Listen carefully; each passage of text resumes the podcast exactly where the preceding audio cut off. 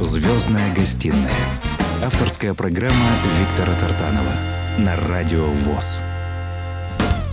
Добрый день, дорогие друзья, дорогие радиослушатели. Хочу сказать, что сегодня в нашей программе «Звёздная гостиная» человек по-настоящему народный артист, не побоюсь этого слова. Это певец, бард. Многие его знают по бессмертному шлягеру «За глаза твоей карие». Это Михаил Шелег. Здравствуйте, Михаил. Здравствуйте, друзья. Но хочу сразу разочаровать, что с Михаилом так решили, что песню «За глаза твоей карие» слушать мы сегодня не будем, да, Михаил? Да, давайте мы ее оставим, может быть, на какую-нибудь следующую передачу, так же, как и «Московская осень», и «Карточный домик», и там «Между нами города». Вот это песни, которые я исполняю на концертах, они тоже интересны могут быть. И как они появляются на свет, я обычно рассказываю на своих сольных концертах, на творческих вечерах, я рассказываю, как появляются на свет песни. И, значит, это, может быть, мы потратим на нее другое время и, так сказать, другую передачу. Так посвятим. Еще главное, что мы можем набрать просто в интернете любую из этих песен и интервью с вами, где вы об этом говорите. Я думаю, что очень много вы об этом рассказывали. То есть для радиослушателей это не проблема найти такую информацию. Но зато, дорогие друзья, немногие знают, что Михаил Шелег в свое время сочинял много песен бардовских, написал книгу о прекрасном таком русском шансонье Аркадии Северном. Это человек-легенда, это человек, с чего началась блатная песня, наверное, такая более-менее официальная в СССР, которая пошла в народ, которую потом начали, собственно говоря, уже повторять, пытаться, да? Я прав же, да, Михаил? Ну, отчасти прав, отчасти не совсем, потому что Аркадий Северный, он не на пустом месте появился. Перед ним тоже было достаточно много исполнителей жанровых песен. Ну, их в СССР называли блатными, потому что темы этих песен в основном были тюремного, лагерного характера. Вот. А в лагерях и в тюрьмах томились не только уголовные элементы, но и политические тоже люди. Да не только политические, просто граждане. Там мешочек картошки поднял с поля, значит, и заслужил себе лет 10. Вот, где-нибудь в Магадан отправят, на Колыму. Если не застрелили за это. Да, всякое в те времена. И, конечно же, да, как говорил наш один из конферансье Смирнов-Сокольский, он, когда его спросили в Югославии, как вы там в СССР живете? Он говорит, да как в трамвае. Он говорит, как это? Непонятно. Он говорит, да половина сидят, половина дрожат. Как здорово сказано. Михаил, вот с какой бы песни мы начали нашу сегодняшнюю программу в вашем исполнении именно под гитару, именно такую вот... То, что... Ну, я начал, что называется, еще где-то с класса 6-7, наверное, да, увлекся гитарой. Это было очень тогда, наверное, не только тогда, наверное, и сейчас, и в молодежной среде, в подрастающей, в юношеской среде. Это очень, значит, популярно, что называется, овладеть каким-то инструментом. Но самый популярный инструмент – это гитара. И я взялся за гитару и стал сочинять песни, что видел вокруг, как я ощущал этот окружающий меня мир. Потому что в 15 лет мы начинаем только длинный путь жизненный. И нас все интересует, и я хотел отобразить это вот даже в песнях. И я сочинял эти песенки по ночам, а когда-нибудь в субботу, когда у нас в школе, в классе были... субботники, так называемые, мы мыли парты, окна, помните, наверное, тоже, да, помнишь, вот, Витя, если, значит, у меня, во всяком случае, я человек советской еще действительности, советской страны, я родился в 1955 году, поэтому школу закончил в 1973 только, и, короче, значит, в эти 70-е годы, вот тогда очень популярна была гитара. Тогда пели подражая и Битлз, и Роллинг Стоунс, и Криденс Клируотер Ревайвл, а я стал сочинять свои песни. И я их исполнял на этих субботниках для своих одноклассников.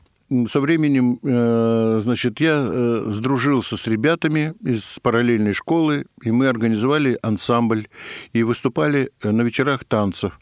Это принято было тогда в школах, по субботам делали такие вечера. И мы исполняли в основном свои песни, которые я сочинял. И песни носили очень характерный такой звучное содержание и название. Ну, например, вот такая песня, значит, «Я хочу быть хиппи». Тогда это очень движение такое молодежное.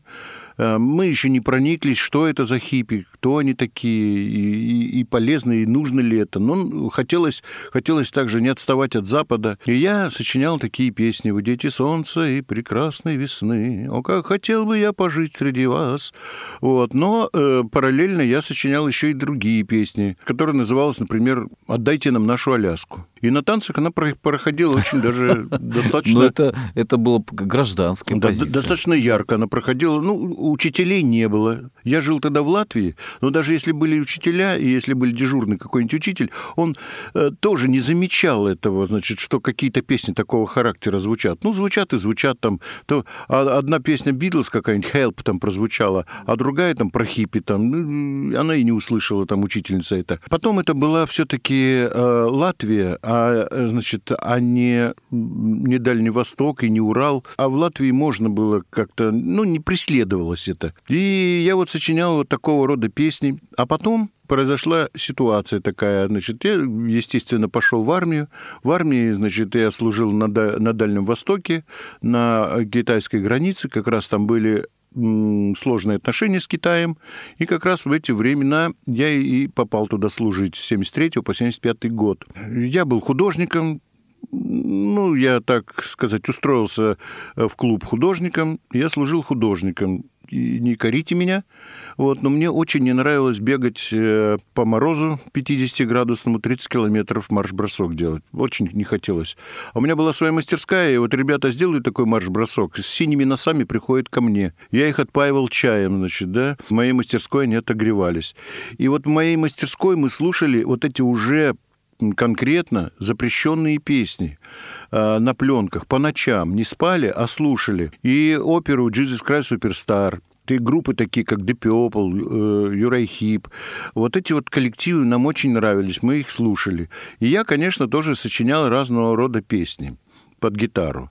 И когда я вернулся уже обратно в Латвию, в Лиепаю, вот этот маленький городок, вот, я тоже организовал свою группу, и мы тоже опять на танцах выступали, пели, и, значит, я исполнял свои песни. А вот в 80-м произошло событие, которое меня потрясло до глубины души. Умер Владимир Семенович Высоцкий. Я знал о существовании этого интересного артиста, но мы больше слушали западную музыку. А тут, значит, не стало Высоцкого. И, значит, я попросил бобину с пленками, пленку с песнями Владимира Семеновича, и всю ночь ее крутил, эту бобину, и слушал, как Высоцкий поет свои песни. И проникся ими до глубины души. В ближайшее время... сколько там было, там, ну, за 3 месяца, может быть, даже меньше, я насочинял песен 100. Не то что в подражательство Высоцкому, но в этой же манере.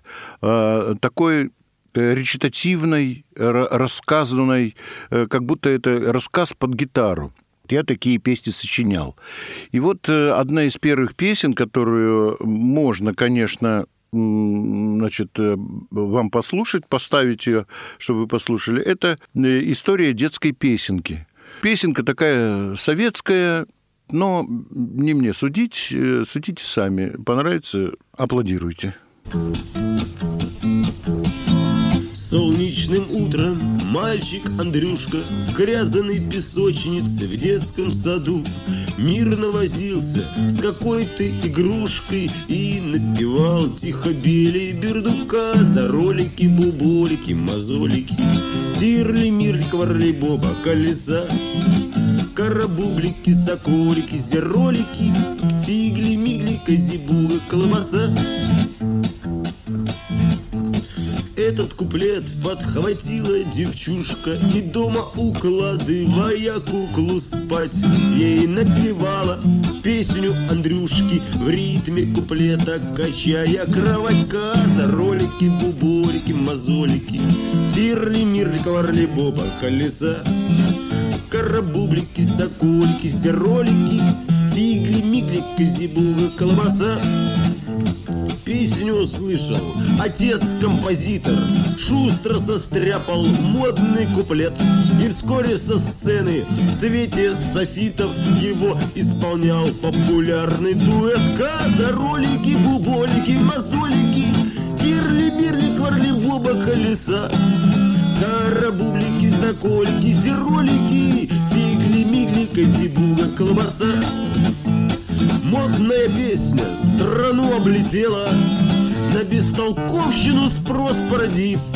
Сотни ансамблей взялись за дело, за эталон принимая мотив. Козоролики, бубольки, мозолики, тирли, мирли, коварли, боба, колеса, коробублики, соколики, зеролики, фигли, мигли, козибуга, колбаса. Мальчик Андрюшка кулички делал, грязаный в песочнице в детском саду, а воспитательница тихо пела его популярную билиберду. Козоролики, буборики, мозолики, тирли, мирли, кварли, боба, колеса, коробублики, сокольки, зеролики, фигли, мигли, козибуга, сервелат. «Звездная гостиная» с Виктором Тартановым на Радио ВОЗ. Вот. Но дальше, чем дальше в лес, тем больше дров. Потом, значит, появляются песни протестного характера такого. Не то чтобы я был против советской власти. Что она мне такого плохого сделала? Ничего мне плохого не сделала. Но в силу того, что я был еще молодой парень... Вот. А молодые люди, они всегда против чего-то. Отцы и дети всегда какие-то... Всегда, вот что-то не нравится, всегда устои протест. Какие-то, да. Всегда какой-нибудь протест у них. И я тоже не был исключением таким. И я поэтому, значит, сочинял такого рода песни. Вот я попрошу поставить песню «Потерянное поколение». Напялив джинсы до дыр протертые и в свитерах грязных и помятых, мы начали ход свой 64-го аж до середины 70-х. Мы гордо подняли свое знамение и утвердили за собой такое право быть самым свободным из всех поколений, не подчиняясь ни левым, ни правым. А как это мило! Любить и бороться, выбрасывай мыло, мы дети солнца.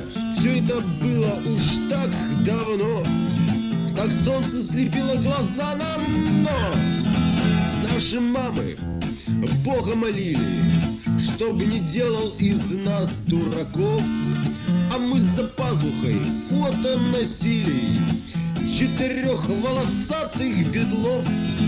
Нам говорили: вы очень несерьезные, как же вы будете жить-то вот так?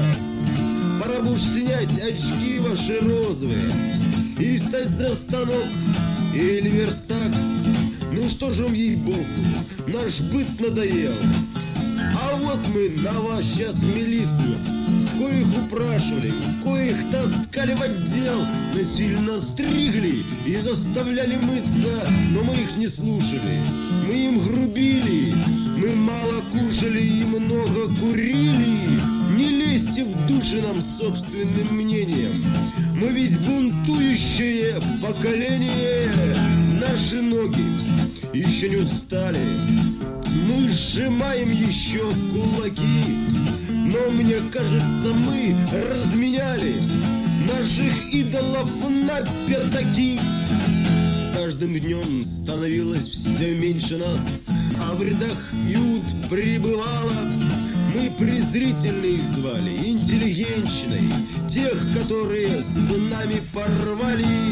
Зашел над нами Иисус Христос, суперзвездой на небеси.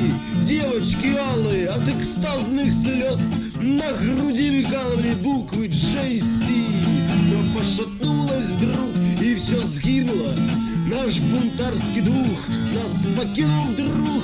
Пили запоем дрянь на троих вымерев. Вся светная рвань вдруг повымерла.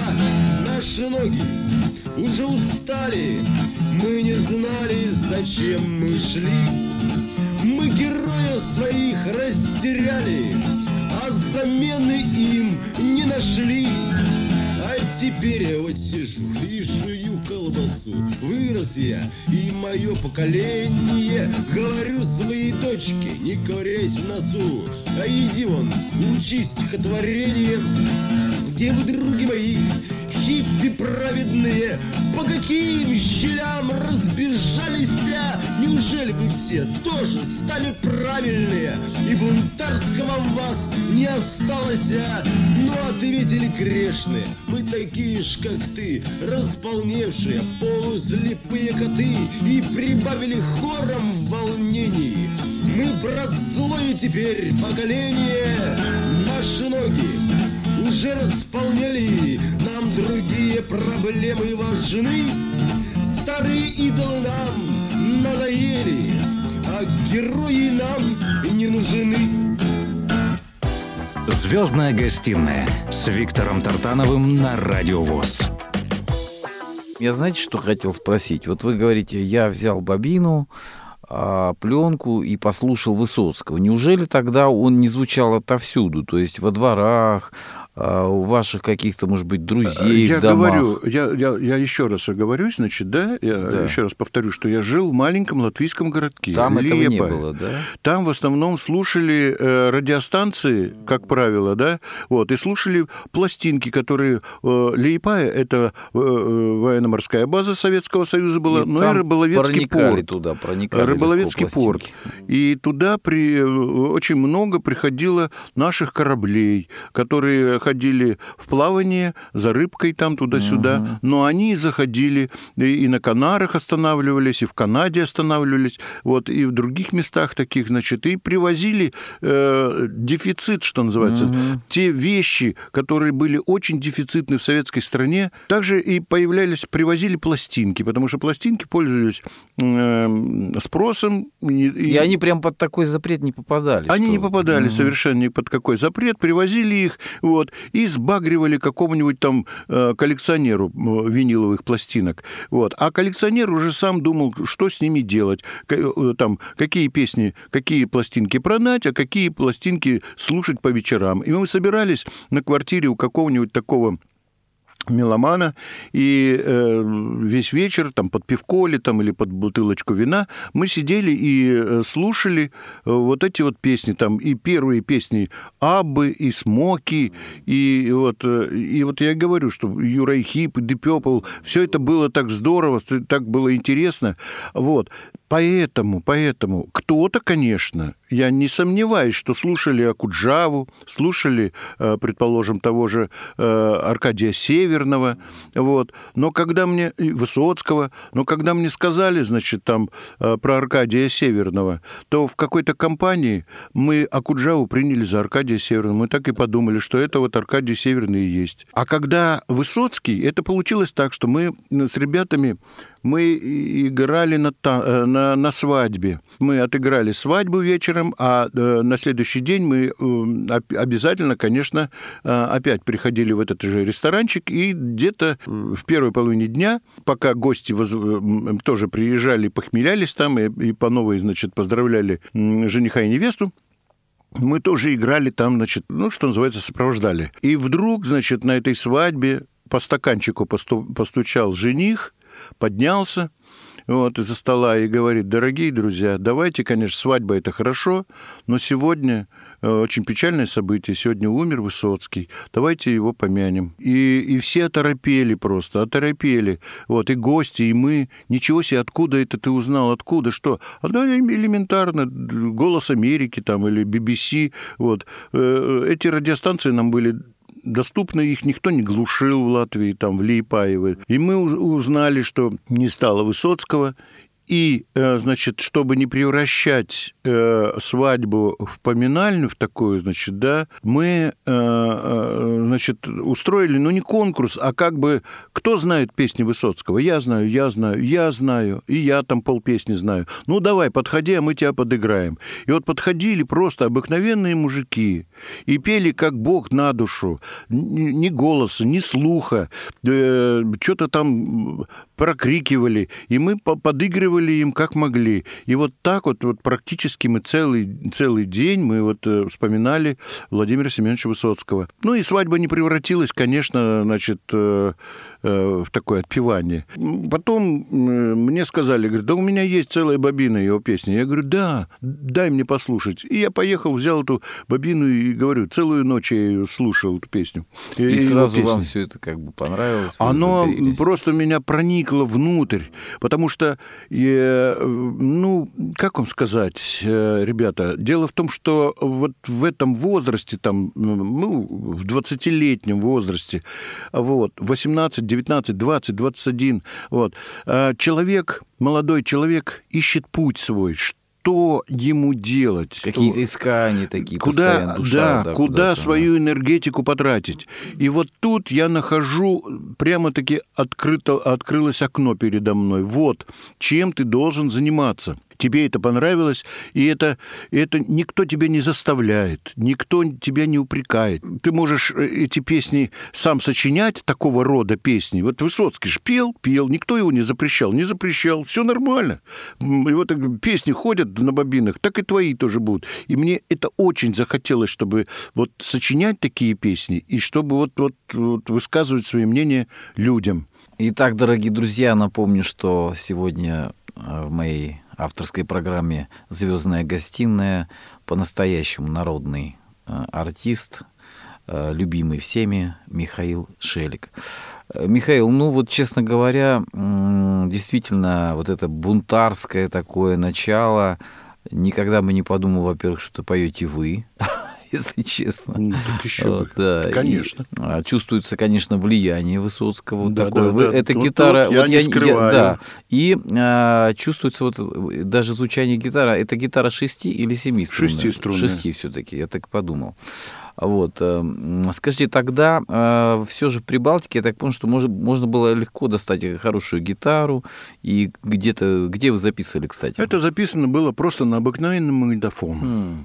Вот. Другой возможности не было. В Лиепае, в Латвии, в этом маленьком городке, наверное, была какая-нибудь студия, была все-таки какая-то радиостанция своя. Я до сих пор даже не знаю. Наверное, она и существует и сегодня. Но вряд ли там кого-то записывали вот так вот. Там это маленький город был. Там было 100 тысяч населения. Сейчас, конечно, там уже поменьше стало, 37 тысяч. И, конечно же, все это записывалось исключительно на магнитофоны. Но тогда, так же, как и сегодня, например, да, вот сегодня молодежь, я не знаю, конечно, какие форматы, но вот чтобы слушать, или там какие-то компьютеры они, или там какие-то смартфоны, они покупают каких-то завышенных марок, каких-нибудь там, и цена у них повыше, там, что-нибудь такое изысканное более, да, и там и функций больше там в смартфонах этих, и компьютерах. Ну, и сейчас вот в этом телефоне, да, вот я не буду говорить, какой, здесь есть студия, здесь есть необходимые тембры звуки, да. И не нужно никакой студии, чтобы записать песню и выложить в интернет. Конечно. А вот тогда такие магнитофоны, что не коллекционировали, а доставали. В магазинах их не купить. Угу. Это советская страна. Не купишь такие магнитофоны. Поэтому откуда Philips привозился? Оттуда. Да. Опять же, на этом... Так это был Philips. Ну, наверное, Philips, может быть, какой-то еще там, какой-то серьезный магнитофончик такой, понимаете. Кстати, на таких магнитофонах тоже записывали Аркашу Северного, значит, чтобы качество было, чтобы пленку не жевал магнитофон, чтобы фона не было, чтобы там не мучил. Они катушки переворачивали. Да. И пленка была импортная. Скорости были разные там, значит. И пленка зарубежная же была еще. И, скорее всего, и пленка была зарубежная. Вот. Я этим не занимался, меня конкретно записывали, но, слышите, уровень записи, это запись 81 года. Вот эти песни, которые я стал сочинять, и я выступал перед маленькой аудиторией. 2-3 концертика там какие-то сделали, творческие вечера поэтические. Это квартирники какие-то или нет? Это даже не квартирники, это в клубе где-то поэтический вечер. Со мной выступали еще там 2 поэта. Вот. Их уже вряд ли кто вспомнит, этих ребят. Но я тоже принимал участие. И вот мне показалось, что все-таки очень маленькая аудитория. Мне хотелось побольше аудитории. Не то, чтобы я хотел славы. Я за славой не гнался. Вот. У меня нет такой манеры и до сих пор. Другое дело, что мне хотелось как можно больше зрителей, чтобы они услышали, как донести свои мысли, свои чувства, свои мысли. И, конечно же, я выбрал: надо уезжать, надо уехать. И поскольку был целый, что называется, рюкзачок этих песен, у меня уже целая тетрадка написана таких песен там 120, наверное, уже было, мне было с чем ехать в большой город. Был какой? Багаж я выбирал или Москва, или Ленинград. Я выбрал Ленинград. Мне, пусть Москва не обижается, я в Москве тоже очень долго уже живу, но я считаю, что Москва — это более коммерческий город, более купеческий город. Вот. Москву надо... Люди часто приезжают, чтобы сделать бизнес. Это вот сегодня. Вот. А Ленинград, он более такой романтический был город. Там, да он и сейчас такой же. И сейчас такой, да. И люди там сейчас отличаются от москвичей. Вот. И, я туда и поехал. И эти разводные мосты, и каналы, и белые ночи. Это в каком было году? Это был как раз 81-82 год. В 81 году приехал, и я стал там жить. Вот. Кем я там устраивался работать? Это сейчас уже не важно, но самое главное, я стал посещать клубы. Оказывается, я узнал для себя, что существуют бардовские клубы, но они не назывались бардовскими, они назывались КСП, клуб самодеятельной песни. Самодеятельной. Да, или там клуб туристической песни. Там собирались люди, чаще всего исполнители, реже авторы, но те, которые сочиняли на определенные темы. Как Юра Кукин, мой друг, которого, к сожалению, сейчас нет уже, он, пел песню, там, вы знаете все, песню «А я еду за туманом и за запахом тайги». Вот такие песни там превалировали в этих клубах. И когда я пришел в такой один клуб и показал, спел такое «Потерянное поколение», мне сказали, что мне не место в этом клубе, потому что это что за хулиганство такое? Меня ребята, мои знакомые, которые учились уже в Институте культуры, они меня привели на улицу Рубинштейна, 13, там находился городской клуб песни. Параллельно там был еще рок-клуб, из которого вы знаете, что очень много... Ленинградский рок-клуб, из которого очень много вышло там ребят и очень известных звезд. Вот. А там был городской клуб песни. Туда приходили все, кому не лень. Все, кто сочинял музыку, кто сочинял стихи, кто хотел петь, кто хотел танцевать, там что угодно. И там каждый четверг собирались компанией. Была группа, политбюро, что называется, можно назвать, да, те, которые руководили. Художественный совет. Художественный совет, скорее всего, так и скажем. Вот. А остальные приходили или послушать, или пообщаться, или спеть, или сыграть что-нибудь. Вот. И там я влился в эту атмосферу, мне очень там понравилось. И я пришелся к этому клубу. И меня тоже приняли и сказали: о, как хорошо, история детской песенки, козаролики, буболики там, это в припеве. Ага. И, я им пришелся ко двору. И так началась моя не бардовская, а такая гитарная уже, что называется, эпоха. Я под гитару стал петь песни, выступать и в совместных этих концертах, и какие-то давать маленькие, не творческие вечера, а какие-то поздравительные такие выступления в каких-то там предприятиях, там на молокозаводе на каком-нибудь. Приглашать там стали вас. Это да, на 8 марта там в швейную фабрику, и я там песенок каких-нибудь попою. А что-то уже платили тогда за это? Или немножко платили, если вам интересно. интересно, конечно, но были такие общества знаний и общества книголюбов, которые за такого рода выступления, они, значит, если ты выступаешь от них, они платили какие-то небольшие деньги. Но, смею вас уверить, это даже было очень, очень уместно. 6 рублей получить от общества знаний и 8 рублей получить от книголюбов. Но они тоже не имели права тебя постоянно использовать, приглашать, поэтому не больше 3 концертов ты мог дать. Вот. А если ты дал 4 концерта, то этих книголюбов их просто-напросто накажут. Но все равно это было очень хорошо. Постепенно, значит, и времена менялись, и у нас страна постепенно начала меняться. Вот. А я все равно не мог смотреть равнодушно на какие-то события или на то, что происходило вокруг нас, и поэтому сочинял тоже такие вот песни. Например, вот такая песня «Моя страна». Моя страна богата на умы. Еще одно предпринято усилие вогнать ее по уши в изобилие, избавить Русь от нищенской сумы.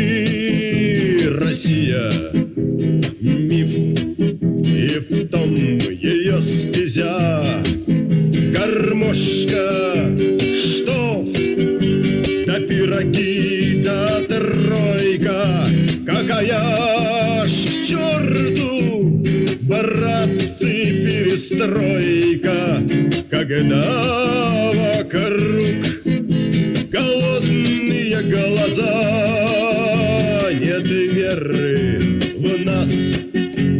Звезды, не в кресты, не в гения, не в Бога и не в черта.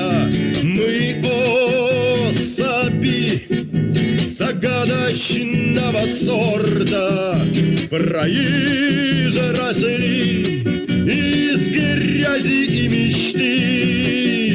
мечты, едва прикрыв ладонью голый зад.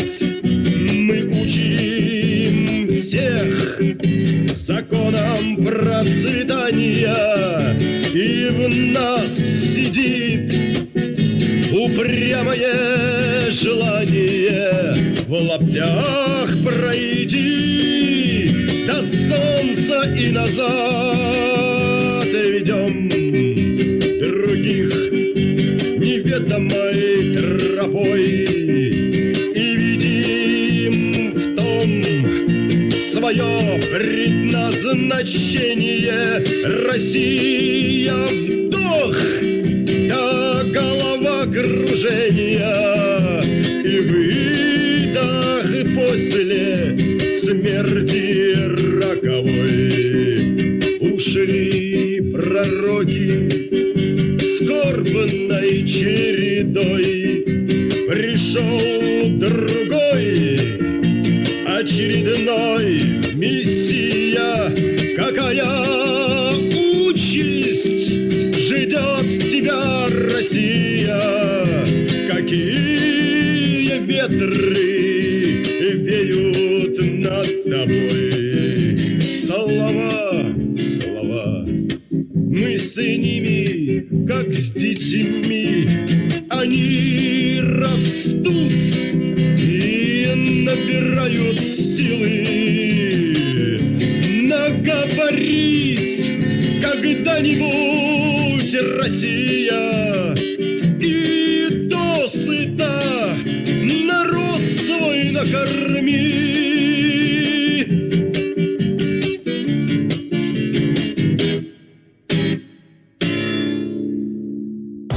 «Звездная гостиная» с Виктором Тартановым на Радио ВОЗ.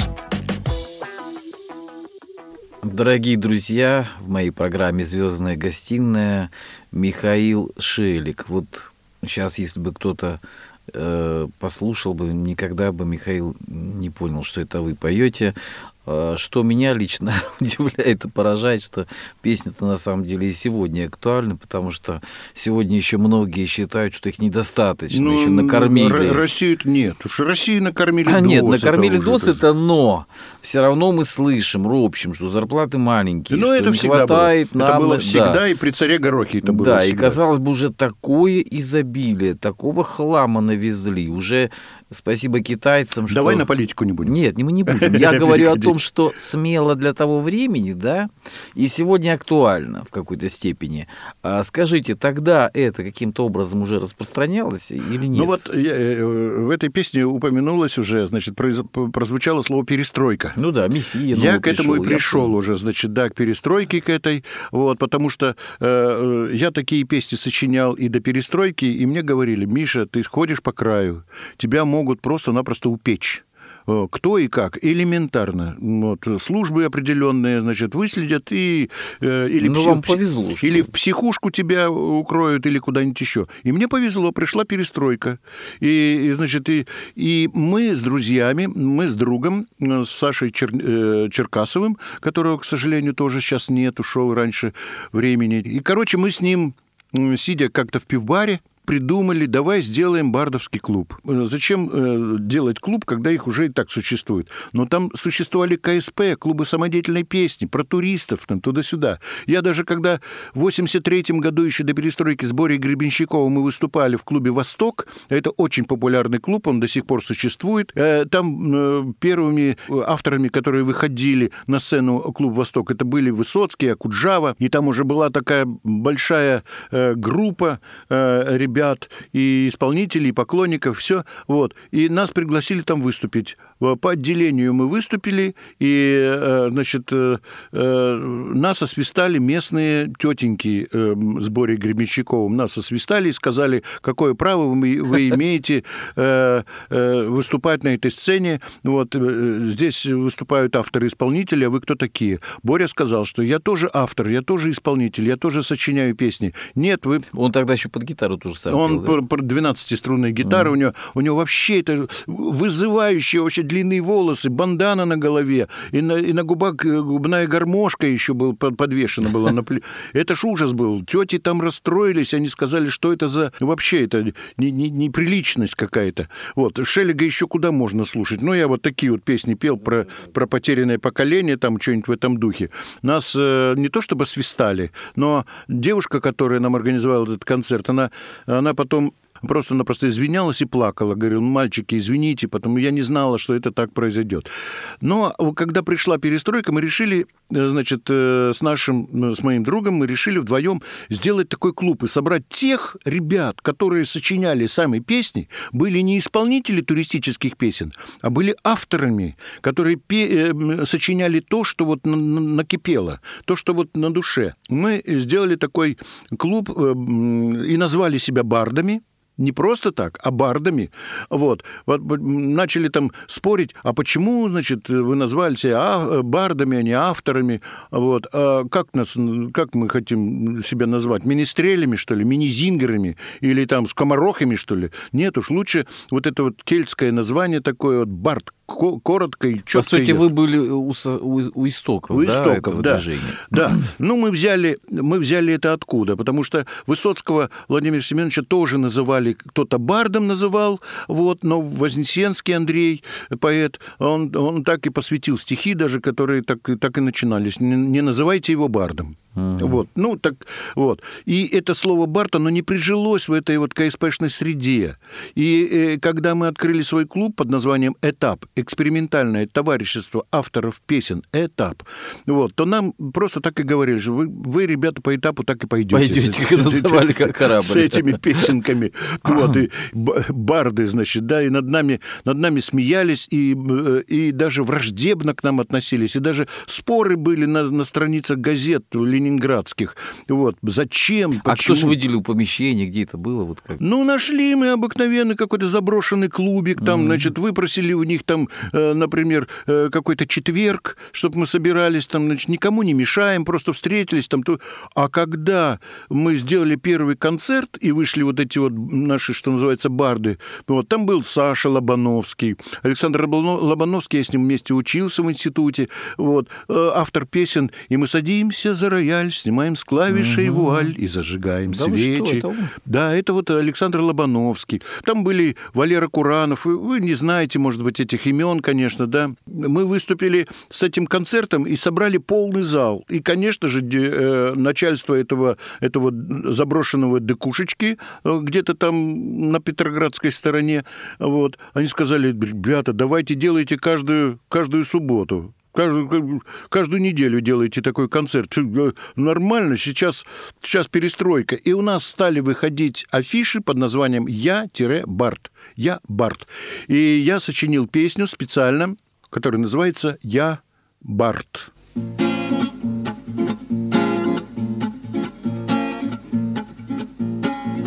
Наш научно-технический век, когда музыку пишут машины, когда создан искусственный снег, и деревья, и даже икра.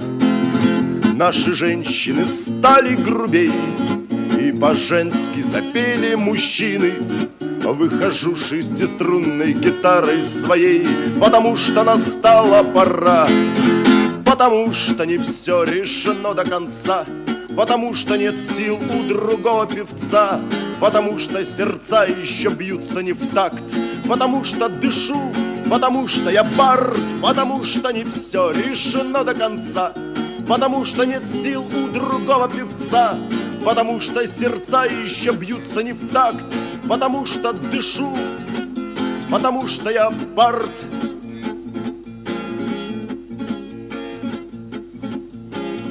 Словно мошек назойливых рой распищались эстрадные звезды, присмирел взбунтовавшийся рок и грохочет невнятный напев. Но я верю, что песня жива, потому что нужна нам как воздух, потому что слова есть не просто слова, если в них чья-то боль, чей-то нерв. И несу эту боль, потому что болит, потому что другой трусость мне не простит, потому что гудит сердце словно набат, потому что я здесь, потому что я бард и несу эту боль, потому что болит, потому что другой трусость мне не простит, потому что гудит сердце словно набат, потому что я здесь, потому что я бард.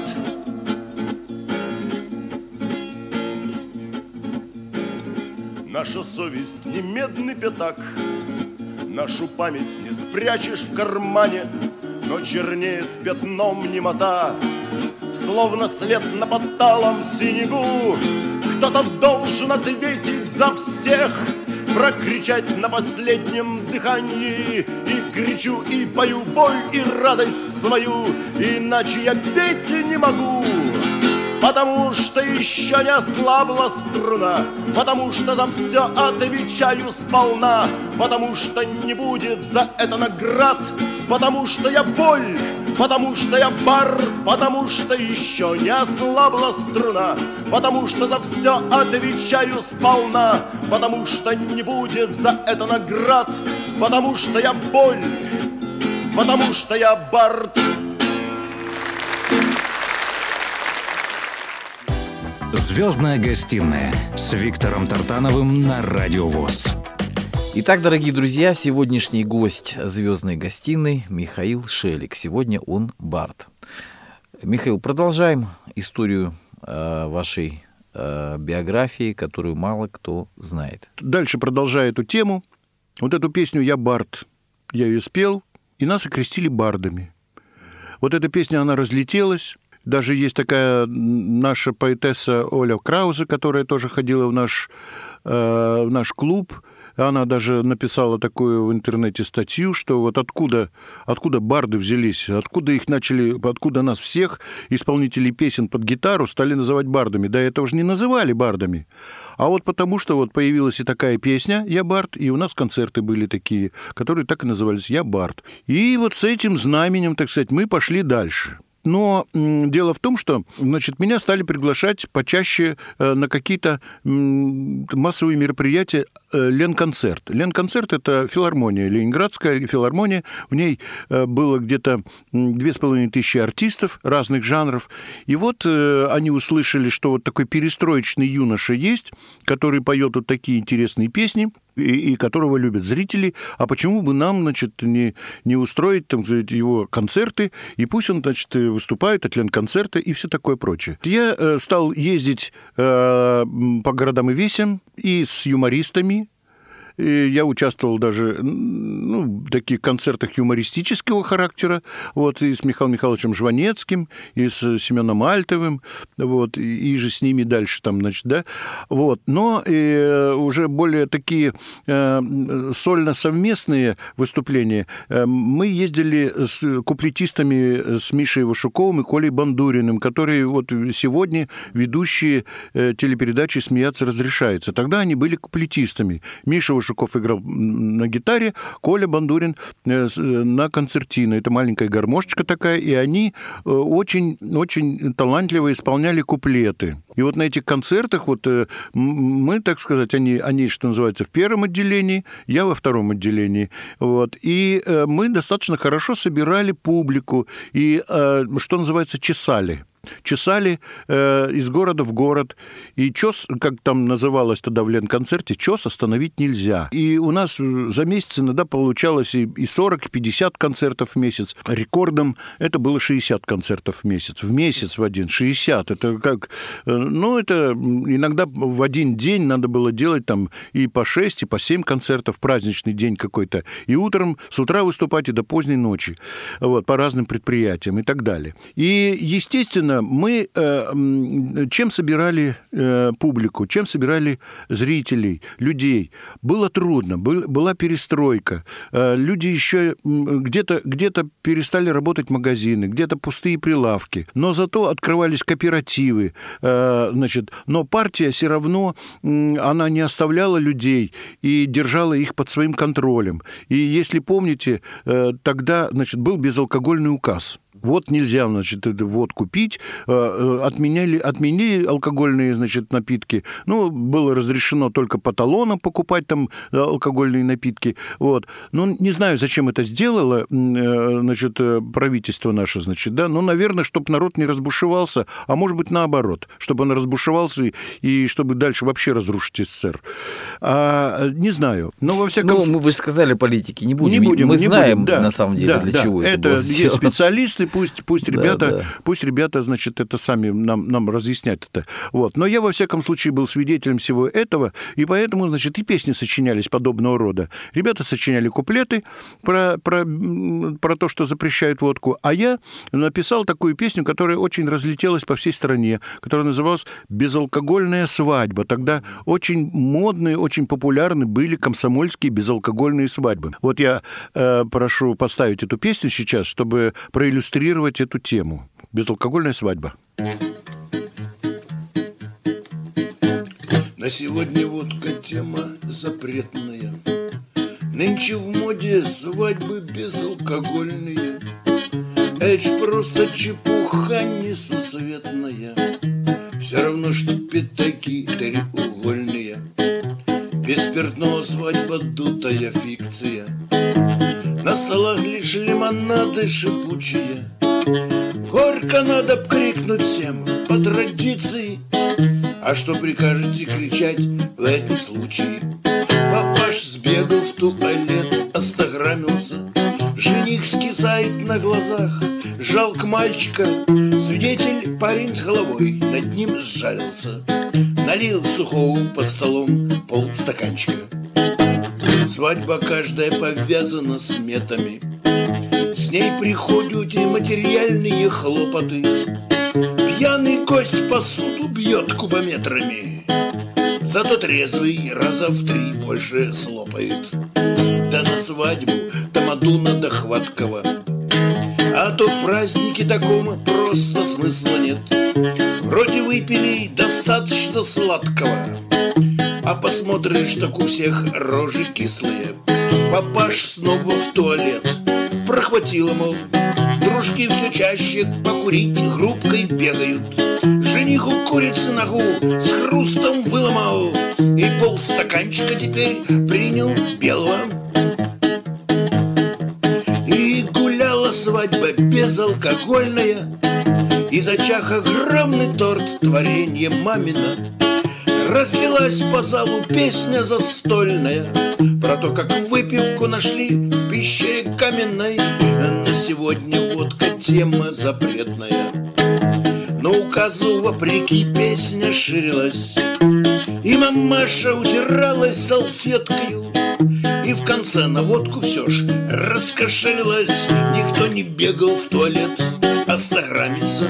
Свидетели русскую на стол, тут все растрогались. Жених невесту целовал, свою красавицу, и все кричали горько им, и дружно чокались. «Звездная гостиная» с Виктором Тартановым на Радио ВОЗ. Да, так и было, на самом деле. То под столами прятали, то куда-то ходили. Разное сначала было, да. Мы ездили по стране, вот, где только чего, только мы не дегустировали. Всякое разное. И какие-то напитки люди изобретали на Крайнем Севере, значит, из каких-то специальных, какие-то химические жидкости там, чтобы... выделять спирт. Чтобы, да, чтобы этот не замерзали двигатели у них там на морозах. Там, вот, но люди умели из них спиртик выделить, значит. Этот спиртик, конечно, жутко отдавал бензином, значит, аромат такой у него, но люди пили, вот, и ничего не поделаешь с этим. Ну, значит, это не значит, что я пел только такие песни, только такие, вот. Значит, уже, так сказать, уже была, что называется, эпоха, перестройка уже сделала свое, что называется, и она постепенно увядала. Вот. На смену должно было что-то прийти.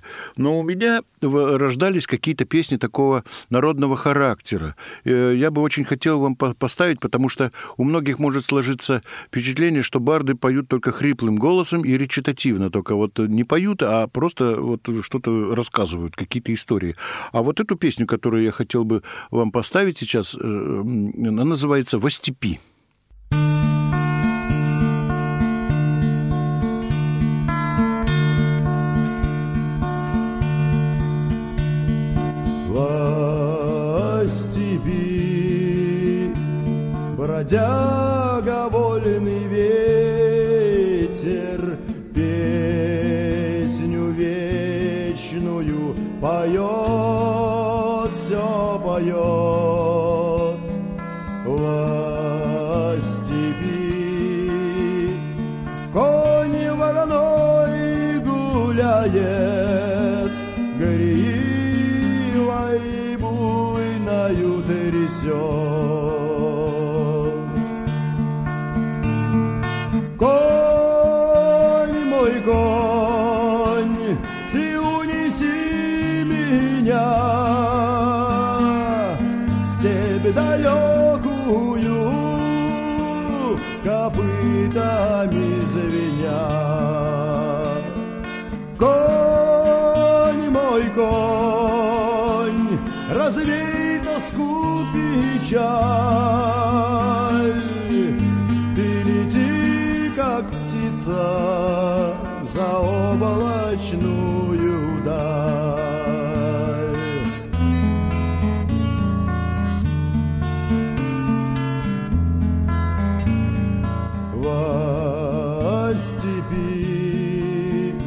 Стоит курган высокий, а над ним орел кружит, все кружит. Во степи земле под тем курганом горь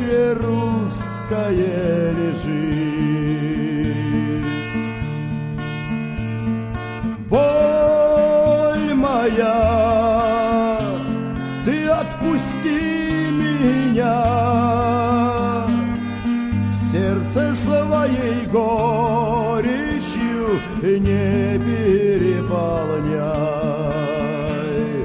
Боль моя, со мною ты всегда, спутницей немою на долгие года.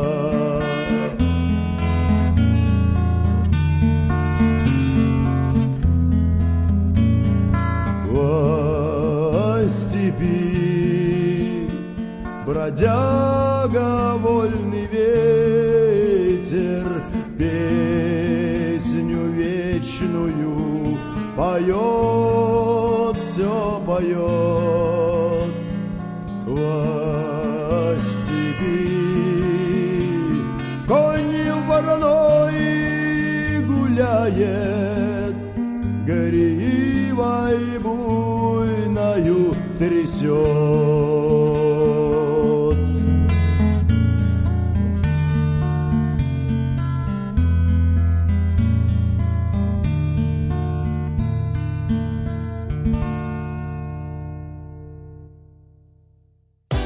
«Звездная гостиная» с Виктором Тартановым на Радио ВОЗ. Итак, дорогие друзья, я хочу поблагодарить сегодняшнего гостя. Это по-настоящему народный артист. Мы приоткрыли сегодня другую сторону его биографии, его творчества. Это замечательный человек, это Михаил Шелег. Вот вы знаете, особенно для меня было удивительно, и бардовская песня такая, и под впечатлением Высоцкого. Потом у вас появился вот уже свой жанр. Потом мы узнали, что фактически вы стали родоначальником бардов, да, вы это слово внедрили в массы, в советское сознание, я бы сказал. Я очень благодарен за то, что вы пришли. Хочу пожелать вам творческих успехов, качественного долголетия и неиссякаемой энергии. Спасибо за то, что вы пришли. Спасибо, друзья, за внимание. До свидания. До свидания. «Звездная гостиная» с Виктором Тартановым на Радио ВОЗ.